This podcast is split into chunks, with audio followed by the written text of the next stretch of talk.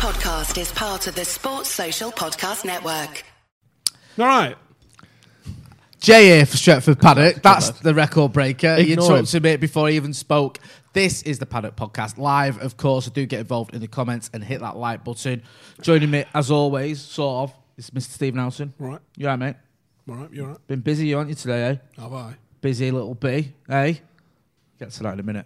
And Joe Smith, of course. Hello. Right, you all right? I'm good, right, there was a change in tone there. I saw that. I saw that. He needs a bit of TLC, doesn't he? Right, after the way he's just embarrassed himself. Yeah. Anyway. Can't talk about it. I might do, though. You've been busy this morning with your big announcement that you told me about last night. Jay, you're not on the news in the morning because I've got the news, which is the exact words you said. Yeah, forget the news. This is news. This is what he said today. I might be at Old Trafford. He's like, no, this is the news. Right? It's like, okay, sozzard. And you were first of all, sozzard. Yeah. Second of all, what is it? Yeah. That was what you said, wasn't it? Yeah. And third of all, okay, yeah, you're right. So, do you want to talk us through a little bit what's been going down today? I'm sure a lot of people will have seen it. It's currently the top story on BT Sport. My computer breaking. No, not your computer breaking. Oh, okay. Did it break or did you break it? No, it broke. It actually broke? You didn't throw it or anything? No. All right. It's also not broken, which is a key part to add to this. It's upstairs working as we speak. Let's talk us through what's gone on then.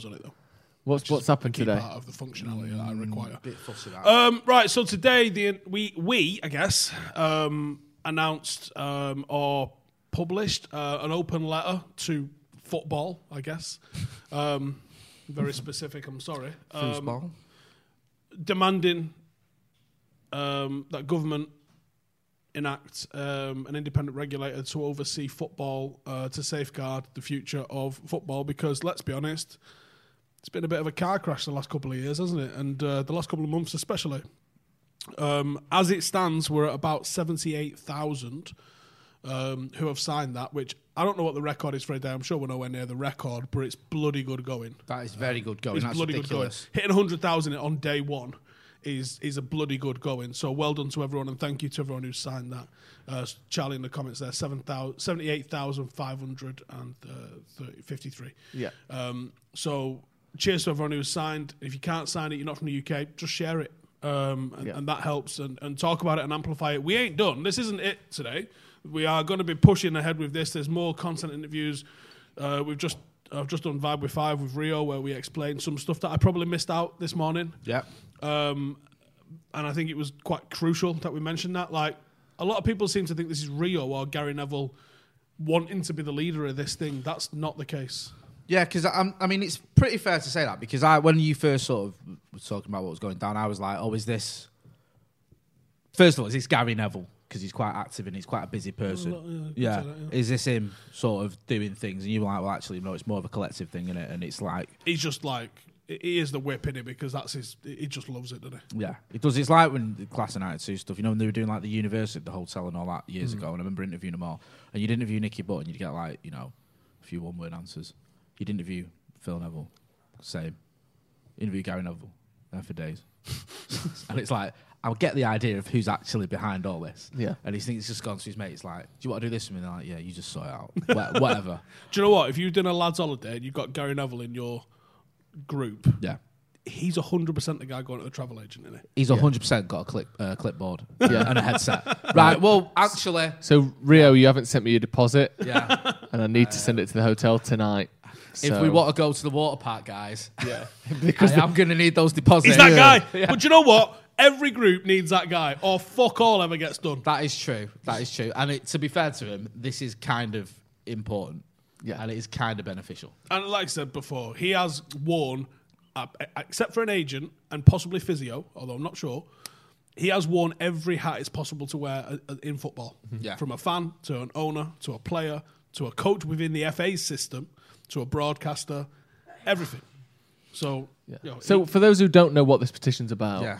Because we sort of briefly mentioned it. What exactly is this petition for? So this petition is to force Parliament to debate the merits of an independent football regulator.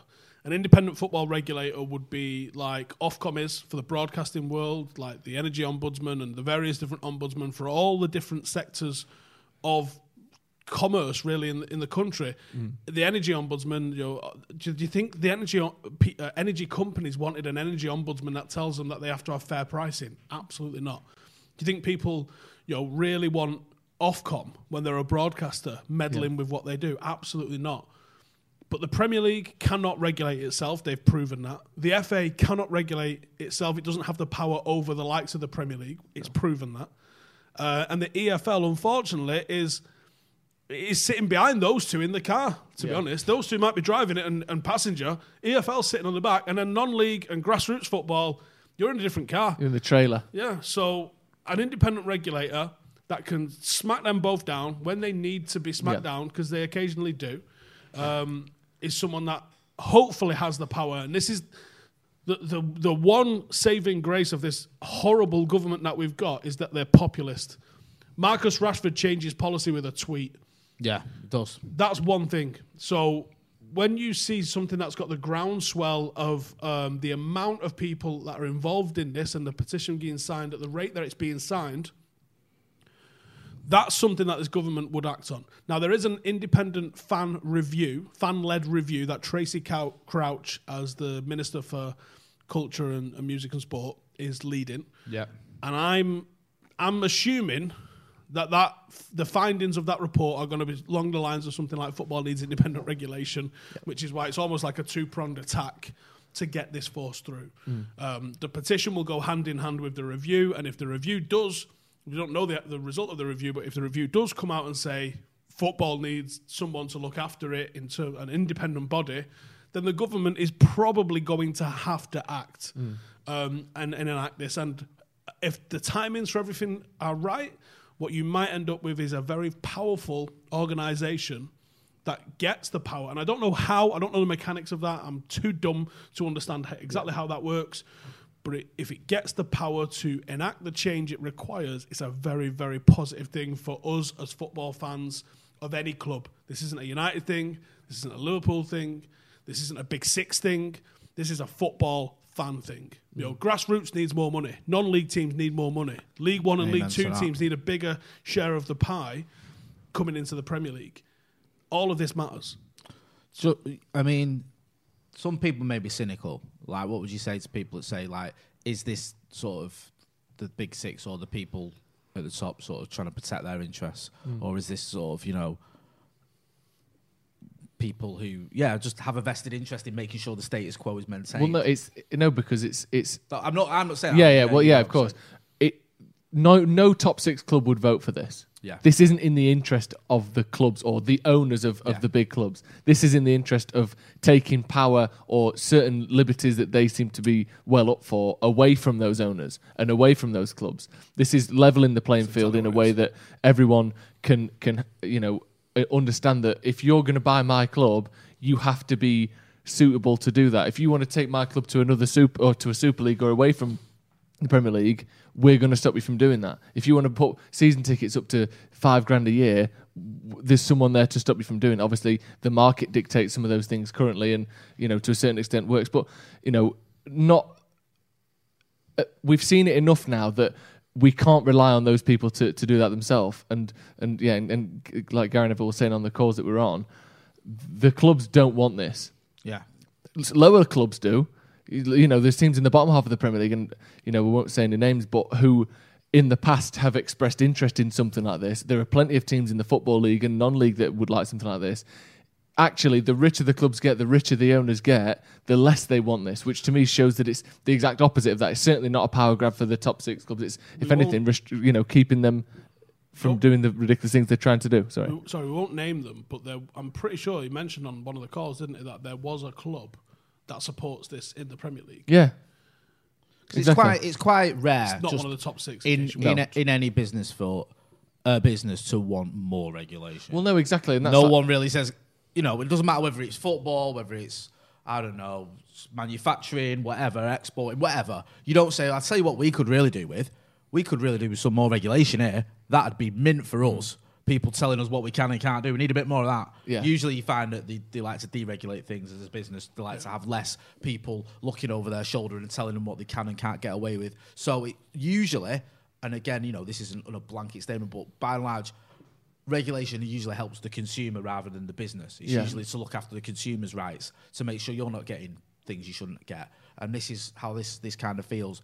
Another question, I know this, I'm just sort of scanning through some of the comments, and I think it's a positive thing. Some people may be saying, well, what were the FA doing? Yeah. Surely the FA are the regulatory body who should be dishing out fines and punishments for people that do things wrong, or for monitoring clubs and make sure they don't step over certain marks. So where are they in all this? I know your answer, but I want to hear it. Well, the FA was here 3 weeks ago. It did nothing. It had no power to do anything. Yeah. So I think that if I was looking at how this, like I said, I am no expert on this whatsoever, but if I was looking at how this can all become reality, yeah, I think the fan-led review that Tracy Crouch is doing is going to be massively key to anything that goes through. That, in conjunction with this petition, is going to make Bojo at least look into it and try and figure out what the public wants, so he can jump on board and say he fancied it all along. But what needs to come next is probably something along the lines of an owner's license. Right. Or a chairman's license, or a football club license. You have to have a license to drive a car. You have to have a license to serve alcohol. You know, I'm sure there's a million other things that you need licenses for as a business in the UK, but you don't need them to run football clubs. You know, and the FA was here when what was the geezer at Bury called? That's just bankrupted Bury. Yeah. The guy had liquidated a dozen companies in the last 5 years or something like that. Steve Dale. And then they just let him buy Bury. That he wasn't going to liquidate him. And guess what he did? Yeah. He liquidated him. Do you not remember Chester when they had the alleged drug dealer who used them? Chester went under, didn't they? Do you remember they had to restart as a Phoenix club? But there was talk, allegedly, of the fact that the guy that took over Chester was just using it for money laundering. I'm not sure whether that's the case, I don't know. But we've had sort of nefarious owners. Portsmouth had 9 owners in a year, one of whom didn't have any money. Literally pretending. Well, Tuskinson Awatra, a literal crook. Yeah, he still wanted somewhere. But he passed the so-called fit and proper persons test that the FA's enacted. So you're like, well, this fit and proper persons test isn't fit or proper. It's really good. Yeah, it's not fit for purpose. And the FA's been in power for 150 odd years. It has no power over the Premier League. It only has power over the FA Cup, really, in this country. Even that's a shambles. Yeah. Even that they can't get, whatever, the FA Cup, we've still seen now it's like, oh yeah, we're going to have the FA Cup final in the middle of all these other games. Yeah. It's ridiculous. When was that a thing? So the Premier League's trampled all over the FA in terms of that. The FA doesn't have any power here whatsoever, and it's sad and it's wrong. So the EFL, the Premier League and the FA are like 3 orphan children. Right, okay. And they need a parental figure that can come in and deal with all of them. And I think that's what this regulatory body will need to be. And it's not going to be making sure shorts are a certain length. It's not going to be involved in utter wibble like that. It's going to be... Yeah, the diameter of your white lines are too big. It's not going to be that. No, it's going to be major fan issues. So do you know what I think it could be, or what might be a great idea for it, is to make the Football Supporters Federation like a governmental body. That might be a way to make that happen, because the right kind of people are in the FSA right now anyway. Make that an official body with power. Maybe that's the move. The key is the power, and only the government can give the power, and that's why I think something like an owner's license would be a way to make that powerful. So every year, I assume licensed premises, like Joe Sinclair, you need to apply for your license, and to apply and get your license, you've got to hit a certain criteria. One of the criteria could be, are you polling 51% of your season ticket holders on major decisions? We don't think you are. We're not granting you this license. Yeah. And then make them go and change how they're acting and stuff like that. This feels like some bullshit little petition, and we've all seen millions of petitions. But I genuinely think if you sign this thing in conjunction with the fan-led review that's going on, and I saw the question there from someone, from Chris Lowe, who's dropped a super chat in, signed, but don't you think this is shutting the gate after the horse has bolted? Imagine you live in the most crime-ridden area in the country. Get an alarm. You've been robbed once. You've been robbed twice. Get an alarm and stop it a third time, because... they're going to keep coming back and robbing us. Don't forget the rest of Chris's super chat with sports washing and bad owners throughout the game, which is a very good point. But like you said, if you can stop it happening again, Or you can, like, we've seen with the Super League idea that we're not just at the limit of how bad this can get. It's bad now, but there are many ways for it to get worse that people who have power currently want to do. So, yeah, it seems like, well, isn't it a bit late for this? Well, it's better late than never because it can get a lot worse than this. Also in the Super Chat, Imran Mohammed says, as King Cantona says, hoping for Palestine. You've probably seen the pictures there of Eric Cantona showing his support for Palestinian people. Andrew Hastings says, petition is at 80k right now. Good. So we're getting there. Obviously starting that discussion, which is what we want to see. Ross Murphy in the Super Chat says, Jerry the Berry. Obviously getting your reference day there. Good, glad to see. The old Phoenix Knights fans are there as well. This to me feels like a step in the right direction. Do you think something like this, let me just sort of get ahead of myself massively, could influence the Glazers into, 100%. Into thinking, this is just getting a bit shit for us now. Like, we've got the fans kicking off, we've got sponsors pulling out, now we've got Gary Neville and his band of politicians saying you're going to have to do as you're told, and you're not doing another Super League, which we're banking on doing about 4 years from now, when, you know, because we can't just walk away from all that money. Do you think this could be sort of shifting them towards, let's just sell up and fuck off? You got to think this logically, right? Yeah. They saddled the club with £660 million worth of debt. Since then, they've paid about £1.5 billion in interest rates and debt refinancing costs. Jesus, right? Labs. They've taken a fair bit out themselves, somewhere in the region of like 300 or 400 million. Well, fair enough, they work hard. But you know, if I was to say to you, my business model is to basically fund a bank, you'd have been like, all right, cool. Have you paid all that debt off, Steve? No. Right. What are you doing? Yeah. Like, for 15, 16 years, you've been running this club. They hate you, for starters. Everyone involved in the club hates you. There's a fat lad on YouTube called you Baldy Ponytail Face. Which isn't in I'm fully behind. And I hope it becomes a thing. You still owe 500 million on the debt that you've been paying off for 15 years, and it was only 660 when you started. Honestly, what sort of cracking accounting is that, for starters? You owe 240 million on players. Cracking accounting. 240 million on players. Half of them don't even play here anymore. You still got Di Maria and Lukaku on tick, still paying that off. Yeah. And you just had to borrow 60 million to pay the fucking bills. It's not good, is it, mate? Don't tell me these are good owners. Don't tell me these know what they're doing. Don't tell me they're fucking good at finance. And all you lot in the comments that have had a fucking A level in accounting, don't tell me that this is good for business because it reduces your tax bill. Your tax bill's not going to be 1.5 fucking billion over 16 fucking years, is it? While you still owe 500 fucking million on the buying the pissing thing in the first place. It's absolutely ridiculous to suggest that these are good owners, that they give a fuck about us, and that they're going to put anything into club. I said it yesterday. If we were fucking bought out before they built Carrington, we'd still be playing at a fucking cliff for training. Oh, 100%. 100%. They're an absolute disgrace. And it's not just the owners. It's everything else to do with it. These fuckers had their fingers in the pie for the Super League. They've not paid off all of that money because there's a fucking big old pot of gold coming down the rainbow. And the rainbow is the European Super League. 10 billion over 10 years they were talking about, weren't they? That's why they didn't pay any of it off, because they've got all this future cash coming down. Now the European Super League pipe dream has been burst. If it gets 51% of season ticket holders polled, all the 50+1 thing gets enacted, all the regulatory body comes in, all the protests keep going up and people start knocking on the door while they're in Florida, they're going to be like, get me the fuck out of here. So while you think, all right, yeah, this protest did nothing, that protest did nothing, fuck that shit. Get your boot on the neck and keep fucking pressing. Let's have it. This is the first time I've ever felt like we could do something as fans. It felt futile in 2005. It felt futile in 2010. 3 weeks ago, I saw multi-billion-dollar corporations and a fucking bank shit themselves and change their mind. And it was on fans that they did it. Keep fucking going. Can you not sit on the fence, mate? It really annoys me. Just give us your opinion, for fuck's sake. Well said. Okay, yeah, all that. Andre Bogdan Georgescu says, if fans start packing OT again, the protesters will look just like a bunch of mindless hooligans to the media, sponsors and the entire football world. I'm not really sure about that one, bro. Shariesh Batari says, let's not forget Casey Stoney walking out. That's a huge statement on its own. Just shows the rot has spread to every part of the club. LUHG, UTFP, love United, hate Glazer. Up the fucking paddock, in other words. Casey Stoney, who...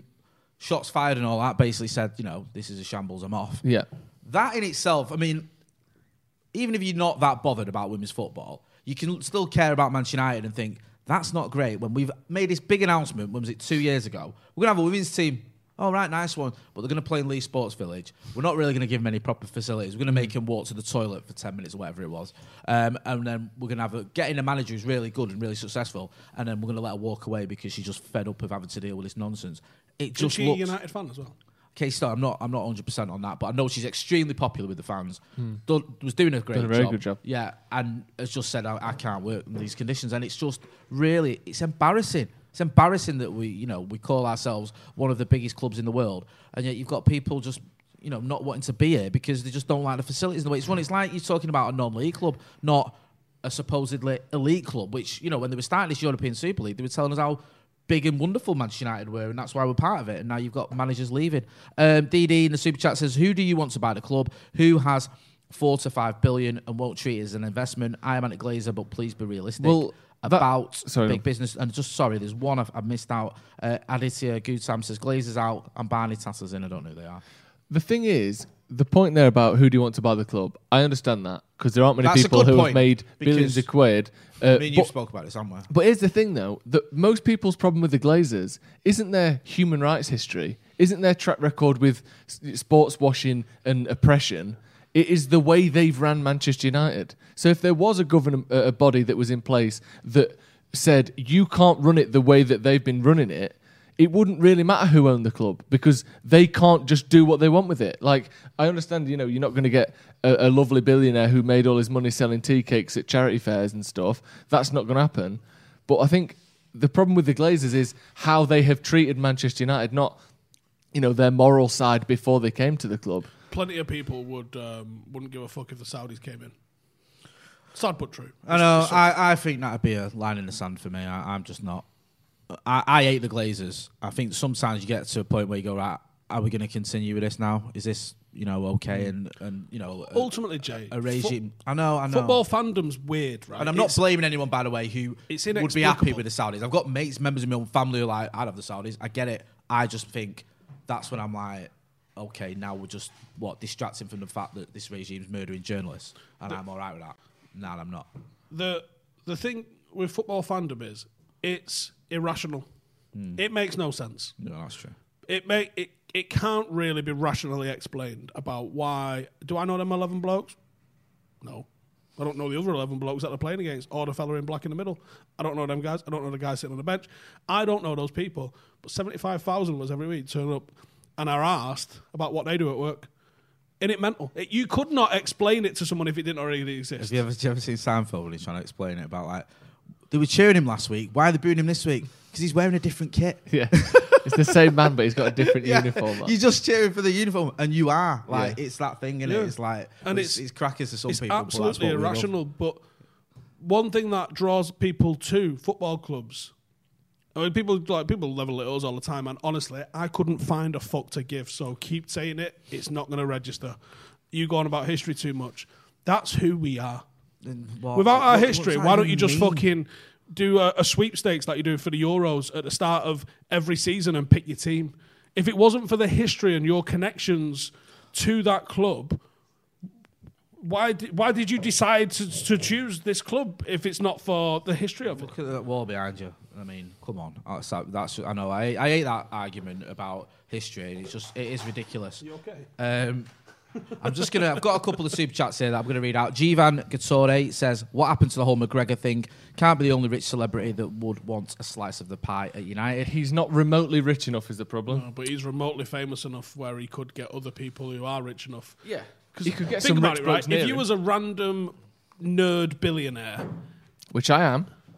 Secretly. Obviously. The not-so-secret billionaire. Yeah, I've let it slip back. And you could go to Conor McGregor.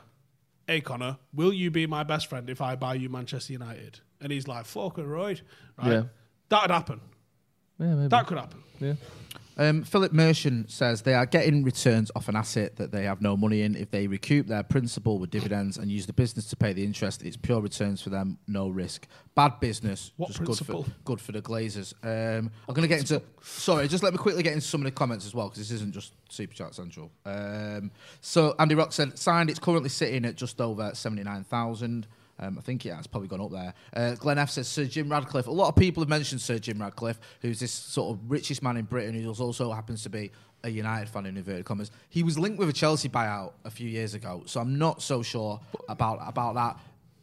And also, who says he doesn't want fucking Super League billions? He's just bought a Spanish or a French team, hasn't he? Yeah. That's what I mean. Like, just because he's a United fan doesn't mean he knows what... He doesn't... He's like... He understands Man United. He's a United fan, like you said. Who knows what that means? I don't mean... It's like the kid... Which team does fucking... Who's that Boris guy Johnson support? Was it David Cameron picked two different teams he likes? West Ham. Well, he likes West Ham, then he got mixed up with Aston Villa, and then he realised Aston Villa was the team he was meant to say.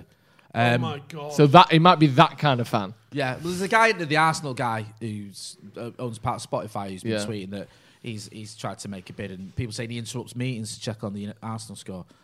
You mean it happened once, and it was an accident? Yeah. I can tell you the score. They're losing. Aditya Gutam says, Ambani 80 bill owns Reliance Industry, including Hamleys and Stoke Park. Tatters owns Jag Land Rover and many more businesses in the UK. It could work. Again, I mean, yes, they have lots of money, but they've got lots of money by doing things that get you lots of money, and they might not want to just plough lots of money into United. That's what I'm saying. Like, get a big return. Theoretically, if the Glazers didn't own United, you could say, made their money through banking, own another sports team. Like, it's...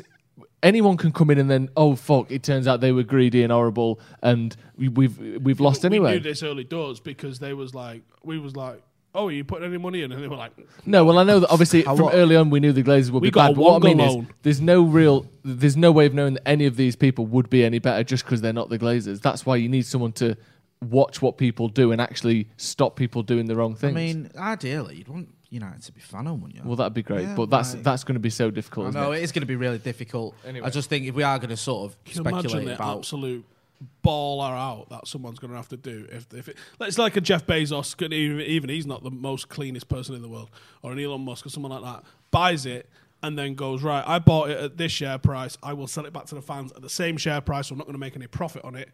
I've at it, lads. Yeah. And he sold like 51% of the club back to the fans. He'd have a statue next to George. Do you remember years ago where you could own a bit of United? Yeah. And you could be like... My dad used to have that. See those £2.16 that team over there that just won that treble? I own them. I own a bit. That's me. That's my even team. Like just the thing in it, like you say, telling your lad or your daughter, saying, look, we own a bit of that. It's just mint, and it's the way it should be, but it isn't. Steve, you said something earlier about this feels differently to you, this movement, whatever you want to call it. You've been around in these protests since 2005. We were all there for 2010. I was there sort of 2005. I wasn't quite the front line like you were. You say it feels differently. Do you have more optimism that we're going to see it than you did back in the day? Yeah, like all of the... Do you remember like 6 months ago, 8 months ago, a year ago, like tweet at like 8:05 at night, Glazers out. Mm. I was like, this isn't going to do fucking nothing, lads. Unfollow United and stuff. I fell asleep on a train and got woke up to a load of grief by Devils hadn't tweeted unfollow United. I was like, sorry, I've been asleep. Because it started trending. I was like, oh, sorry. But like, I never had the confidence in any of those things doing anything. I get why people... I know what you're... I get why people do it because you want to try and do something. Yeah, I understand it. Do you know what I mean? I understand it, but I'm right. I'm with you. I don't know how... That ripple that it causes, does that ripple reach them lot? I don't think it does. I wish I was wrong, or I hope I'm wrong, but I just don't. And that's not to say I don't want it to happen. I don't want people to still do those sort of things. I just think... You know, you need to do something where it's they're feeling it. And they're feeling it when, what is it, the Hutt team, what is it? The Hutt group. Hutt group pull out. They're feeling it when there's... Call me if you're looking for a team plays in Reading Stretford for 200 mil. Call me, I'll do it for 150. They feel it when every news network across the globe, including blanketly across America, is covering the fact that Manchester United have fans on their pitch and the game's been postponed. They're noticing that. See the Feyenoord fans steaming in? Mate, yeah. Love it. Do you see the players clapped him? Half of that was out of fear, I reckon. Because I don't know if they carried the game on, but they stopped the game while they all came in. The ref shit himself. And then you see the Feyenoord players clapping them through the haze of flare smoke. Nice. You know, though, that there's United players that are about all this. They'll never... Obviously, they can't say it, but you know they are. Like... definitely. Yeah. DD in the chat says, usually more regs in an industry is good for the big players. Will more regs reduce the opportunity for smaller clubs to succeed? Smaller clubs to be bought out and succeed. I think Steve's touched on that before, but the idea is not to be reliant on sugar daddies to come in because they ultimately destabilise markets. What you want is everyone to be on a fairly level playing field in terms of your revenue will be self-generated, broadcaster generated and sponsorship generated, and then everyone can kind of compete. And sport is fundamentally unfair because if that guy's faster than that guy, well, he's going to be a fucking better player than that guy.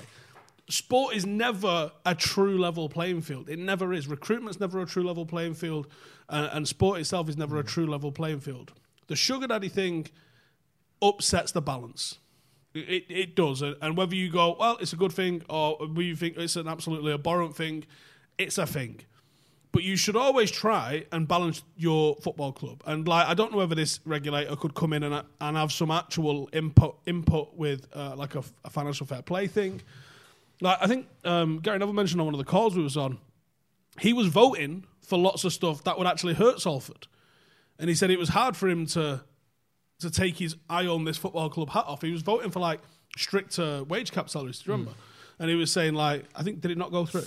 It went through and then it was taken back, I think, for the Football League wage caps, yeah. But he was saying that he's making decisions based on what he thinks is fairer for football. But while the rules are the rules, obviously they are backed by a billionaire, so they're going to do what they're going to do.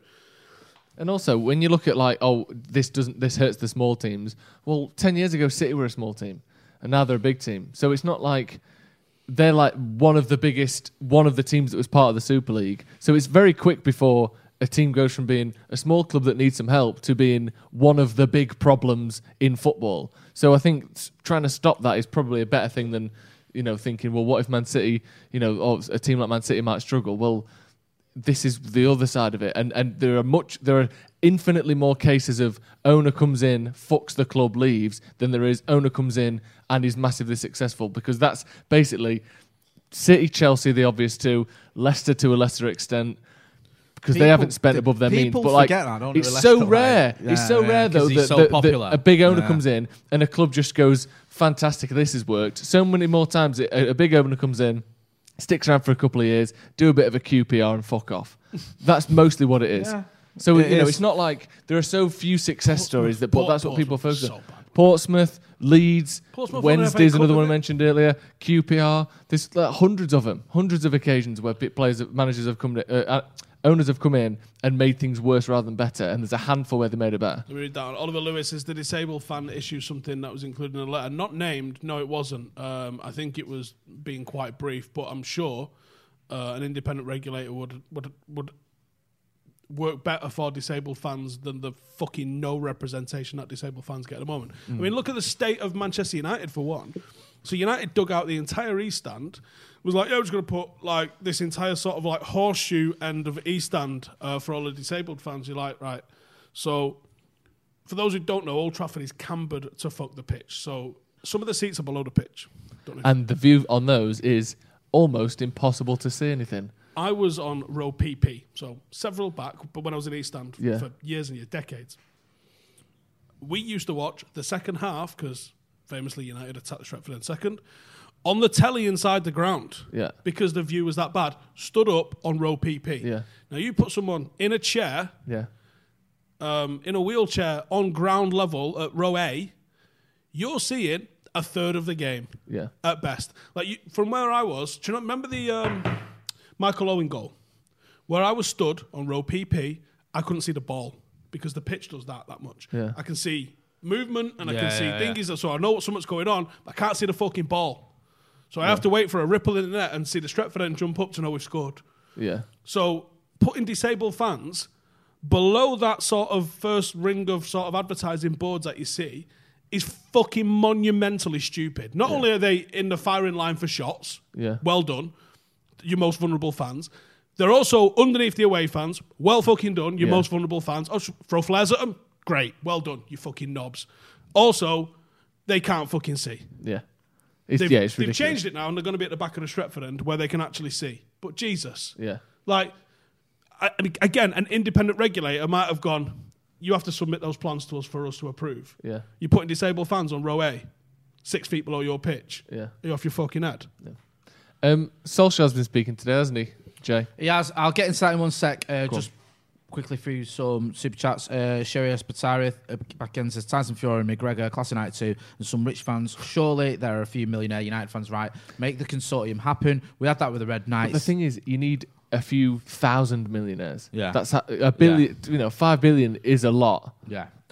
Eddie Trooper 666 says, in United's own annual report, there is a scary section about the risks that relate to our debt. If we default, banks call in the loans and the club suffers, not the Glazers. Read page 22 and then tell me these are good owners. That's good. Like, there's some facts there, and the facts are out there. You can find them if you like, you know, a little bit. Because I'm not a fucking, you know, I barely got a GCSE in maths. I don't understand all this financial stuff. I get that these owners are absolutely bleeding my club dry and bad for it, but I don't know the full ins and outs at times. And I've got to say, it's Leeds United. Look out. Leeds United banked on income in the future that went tits up and went away. And do you know what the funny thing is about that? Who was the architect of all that? What's he called? I know what you mean. Peter Risdale. Yeah. He was the architect of that. He gloated about it, was spending money, we're buying all these players, you know, Seth, what's his name, and all them players like Seth Johnson. Yeah, on like, you know, played 8 games and was on like ridiculous money and cost ridiculous. He was on more than Roy Keane in 2000. It was just ridiculous. He did all that, and I remember a few years later interviewing him when he was chairman at Preston. Mm. And it's like, you wrecked Leeds with your just stupidness, and now you've somehow gone into Preston and like, oh, don't worry, I'm the answer to your problems here. And it's madness. Yeah. It is utter madness. But this is what we're up against. Someone in the chat, you can see that's from Steven Houseon. I'll let you read that, Steve, if you want. Or not. Right. Let's have a look. Fans are back in tomorrow. I'm not going. Right. You're not going. I'm not going. We've got some people that we know. Why did you say not going? I'll tell you why I said not going. For me, personally, my match-going experience, one thing I love about going to the match is me and friends going there with my mates. That I only see them at the games. It's a big part of it. I love all that sort of camaraderie, and it's what I love about being at the games. 10,000 fans, that's not going to happen. Also, maybe I'm being a bit naive, but you know, I'm not the youngest I used to be. Let 10,000 more keener, enthusiastic frontline fans have it. Yeah, similar. I go with my old man, and it was a case of you have a 15-minute window to get into the ground when they dictate. I'd have been all right. But my dad was like, well, I'm in work till 5. It's a 6 o'clock kickoff. I think, and you got to be there early as well, I think. 4 o'clock. Yeah. So you got windows, which if you missed laters, you're not coming in. You're not necessarily sat where you sit. You're not necessarily sat, like you said, the match going experience is a lot to do with like seeing the lads. We have a Facebook group for all of the lads, sort of stuff, a Facebook chat with all the lads that are around us, just called 3103 because that's our block.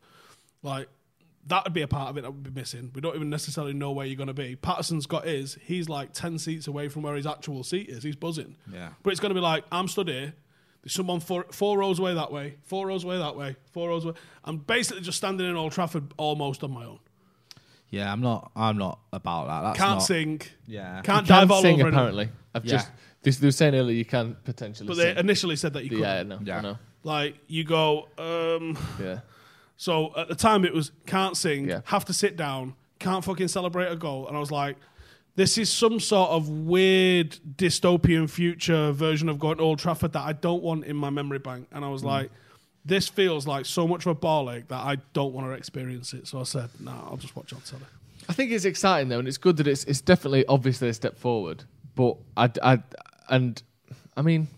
would have gone just for the sake of having the memories of, I went when it was 10,000 and it was COVID and it was weird and here's what it was like for 2 weeks. I would have gone for that because it's probably only going to be, all things go to plan, 1 game. Yeah. This is it. This is the last home game of the season, isn't it? So, I would have gone for that. I ain't been in 15 months, I'll wait. No, I agree with that as well. Yeah. I understand why it's not the ideal scenario, all the things you've mentioned, but there'd be part of it to go, I went to that one game when there was only 10,000 fans and it was mental and it was weird. It was shit. But it's listen, I get that. And it's, you know, we've all done those sort of ways, haven't you, when you're one of only a few thousand or a few, you know, there, and it feels like that. There's been some update. Ian Sterling from Must has just told us, well, not just told us, he's tweeted it a few hours ago, but just anyone's going and they're not sure whether there's any sort of protest or anything going on.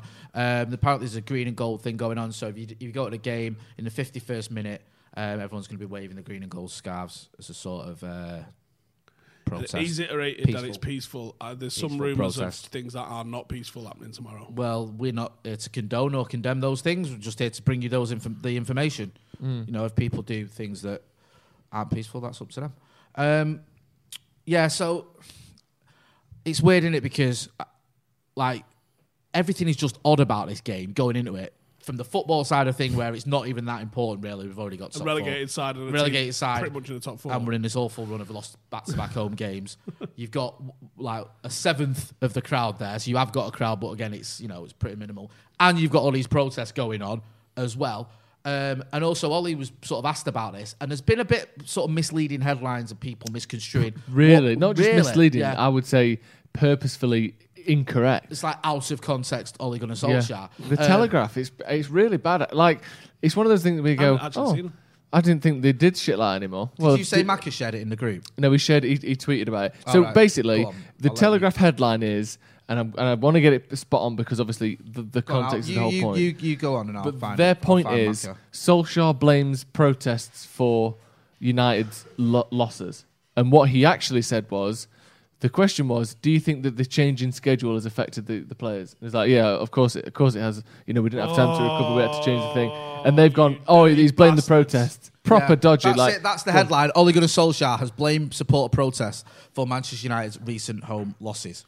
And if you get the actual quote of what he said, and more importantly, what it's in response to, because it's basically they're extrapolating the fact that the change in schedule was as a result of the protest, and he said that the schedule affected him, and therefore it's and he basically come out and said that Emmeline Parkhurst was a terrorist, is what he said. Yeah, he said that's how far they extrapolate. It's ridiculous. He literally said, "I'm not going to be making excuses." Have you got the quote there? So I mean, it's quite long, but yeah, you know.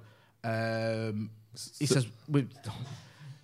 asked about what's the difference between positivity and negative, and the fans' negativity. The fans could get behind you, and equally they could disrupt you by protesting. What's the difference? And he just says, like, I think the mood in any club and the relationship between a team and the fans is vital to what happens on the pitch. We're all human beings. We all react to getting our supporters back in a positive way. They've always been there, giving us extra energy, and hopefully the players will give the fans a reason to cheer. That's what we have to focus on. It's a big game for us in that respect. Since the last time we had fans in against Manchester City, great game. The atmosphere is the best I've ever felt at Old Trafford in a league game. The next time we can welcome the fans back in. I hope that it's a positive one.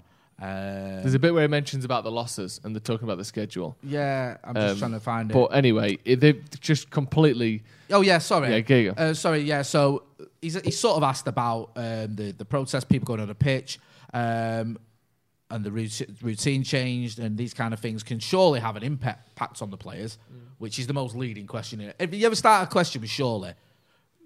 It's not a question. It's not. Surely. It's excuse me, mate, can you validate this headline for me? Surely, this is my opinion and I want you to agree with it. And he says, surely, I just didn't want to use that as an excuse. We lost the two games, but surely it's reason behind the performances and the results we've had physically. It's impossible for them to turn up and play at the intensity and the level that's required because of the amount of games. Then you look at the preparation in between. You haven't had the recovery in between. You haven't had the same routine as you normally do. We haven't done the tactical prep in the same way as we've had.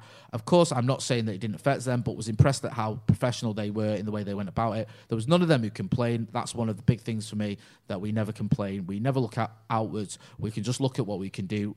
How can we maximise the situation? We tried to do that, but we couldn't get the results. The players have been good as gold. Now they've had a couple of days to refresh and be ready, and we prepare as normal for these last two games. She's not really blaming anyone. At no point does he even mention the protest there. And also... He literally just talking about the schedule. And if you're going to look at the schedule, then you can argue as much that the FA or Premier League had us over with making it as tight as it is. The fans never said, you'll play this in between loads of other fucking games. Yeah. Shahaj Shetty says, a United fan since I was 12. I turned 31 this year, so do I. After the Super League announcement, I have stopped watching live games. I watched the live watch-along instead. It was a scarring event for a lot of us. Thanks for your support as well. I don't know, it was... It definitely is scarring, isn't it? It's one of the events that's left a mark on me in terms of how I think about it's added a real another level to the way you appreciate or don't appreciate the owners of Man United and of the other teams. It's changed, like it's added a real extra sort of notch or an extra brick in the wall of these guys just don't give a fuck, and that's not going to go away now, is it? Like you kind of people. I know there haven't been significant or large scale protests at United for a while now, but I don't think that it will be another 10 years before we see something like this again, because they've just, it really was honestly, too far months. This time. It'll be 12 months. Yeah, exactly. Someone's got another, like, let's not forget, I mean, we talk about, you know, the Premier League and the FA and all that. Fucking Scudamore wanted game 39. What's game 39? Or randomly allocated team that we go and play in Saudi Arabia or somewhere like that. Yeah. What? I mean, that's exactly ridiculous. Yeah. Yeah, it is. And I feel sometimes like with everything, like you say with those press conferences, he's on a bit of a hiding to nothing. He has to walk a fine line of not being too it's great, and also not being too, they're all out of order. So people are always going to get upset with what he says. I personally think if you watch that full video, I get where he's coming from. I don't think it was that bad at all. Either way, I think it's just a manager put on the spot. Watch out for people who give the headline, Ollie blames fans, and fuck them people. Just before we wrap up, should we have a Wally of the week? Good question. I don't know, because I think this is funny, so it's not actually a Wally. But have you seen that? It's so shit. Have you seen that picture where it's Alan Brazil and Ray Parlour, and they're at the pub, and they're indoors at the pub, and there's a big sign on the table. This is Wally, and like the traditional, like your nan would say, Wally. Yeah, like you what? Such a what Wally. You like? And it's them two. Alan Brazil's face obviously looks like a dinner plate dipped in beetroot juice. And the sign on the table says booking for, and it just says the lads on it, and they're just probably just sat there like, oh, we the lads, they absolutely love it. So those two are the Wallies of the week for thinking that they're banter boys, for having the lads as their little table thing. That's mine. Man's Joe for his text to Carl Anker. I've got it done. It was a mistake that I made. What's yours, Jay? You sausage. Mine should be in for saying that on live. I'm gonna. Do you know what? Didn't want him back on anyway. It was a Wally, but it was like an amusing, funny Wally, and it's that Chelsea fan who films himself. Jay, can I ask you this? Go on.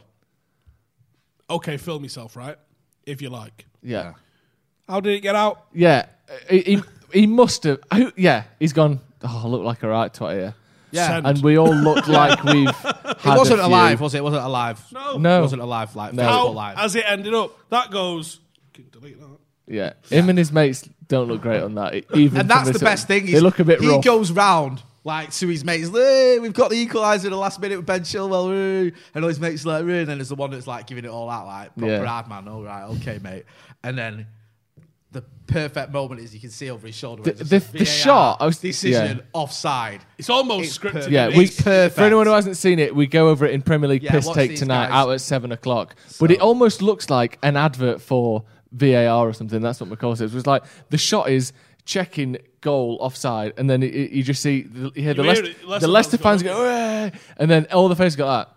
And then in the background, the graphic changes and it just says, no goal, offside. It's literally perfect framing by accident. So good. Yeah, he wins. You can cheer yourselves up, Chelsea fans, by beating City in the Champions League final and stopping the Scousers getting top four. I had £100 on Chelsea to win at weekend as well. Wally of the week should be me. Someone says there that they were on that video. Ronaldo 1, 2, 3, 4, 5. I was on that video. It's actually Ron Laddo 1, 2, 3, 4. Oh, sorry, Ron Laddo. Yes, my eyes. Well played. That's one of them words where it's like, do you know you can that phenomenon where you can have a word and you can change all the order of all the letters in the middle as long as you keep the first and last letters the same. Yeah. And you can read it. Absolutely. Wild. Your brain's just done that with Ron Laddo. Yeah, as well, because now you point out I can see it, but I didn't beforehand. So yeah, Chelsea fans and Joe and. Alan Brazil are the Wallies of the week. Fantastic. Thanks for everyone who got involved. Thanks for all those super chats. Thanks for the comments. Thanks for liking video. Go and check Joe out at 7 p.m. for Premier League Piss Take. Adam McCola. You've been seeing your Bezzy, haven't you? Chatting. I'll tell you what. Go on. Give us a teaser. We absolutely quizzed him on... he went deep on Wayne Rooney, what he was like in the dressing room and this, that and the other. And he also went deep on... he had a big... The first time he's ever... He's like, I've talked about this before, haven't I? It was this argument I had with Fergie. No. And he said, basically, he went, head-to-head with Fergie. Instead, Fergie comes back in the dressing room. Munich away. We've just lost. Comes in, shuts the door, and fucking steams over, gets that close to him, and just say, "Who the fuck do you think you fucking are?" He goes, Gary Neville's hitting me on the leg going, "Shut up, shut up, shut up, shut up." And he's like, "Fuck you." Fucking bites back at him. And he goes, "I get in early the next day. Apologise. Shouldn't have said what I said." Gets in, gets another fucking absolute chewing out of Fergie, doesn't he? He's like, "All right, not going to win." So there's that. Him explaining getting fucking rinsed by Fergie. Basically it's a fucking belter of an episode. We cover the petition. We go deep on Rooney, his love for Glenn Hoddle, which is mad. He has got a lot of love for Glenn Hoddle. I think it's mutual. Glenn Hoddle said he had big plans for Rio Ferdinand, didn't he? Once after France 98, because Rio was obviously that ball playing centre back he always wanted. That's Gareth Southgate and those others weren't, Sol Campbell, but Rio was. I reckon we get a couple of rums in him over the summer. Yep. I'm going to ask him about Sven. I think there's a story to be told there. Really? Yeah, I think so. Well, go and check him out on Real Ferdinand channel. Go and check him out on our channel, more importantly, for his Premier League piece take. You know where to find these guys on social media. Joe Smith, 93. He's Mr. Steven Houseon. You know where he is. You know where I am. Jay Mott as well. This has been Paddock Live Podcast. Don't forget to hit like, share, and subscribe. And hit that petition if you've not done already. Thanks for watching.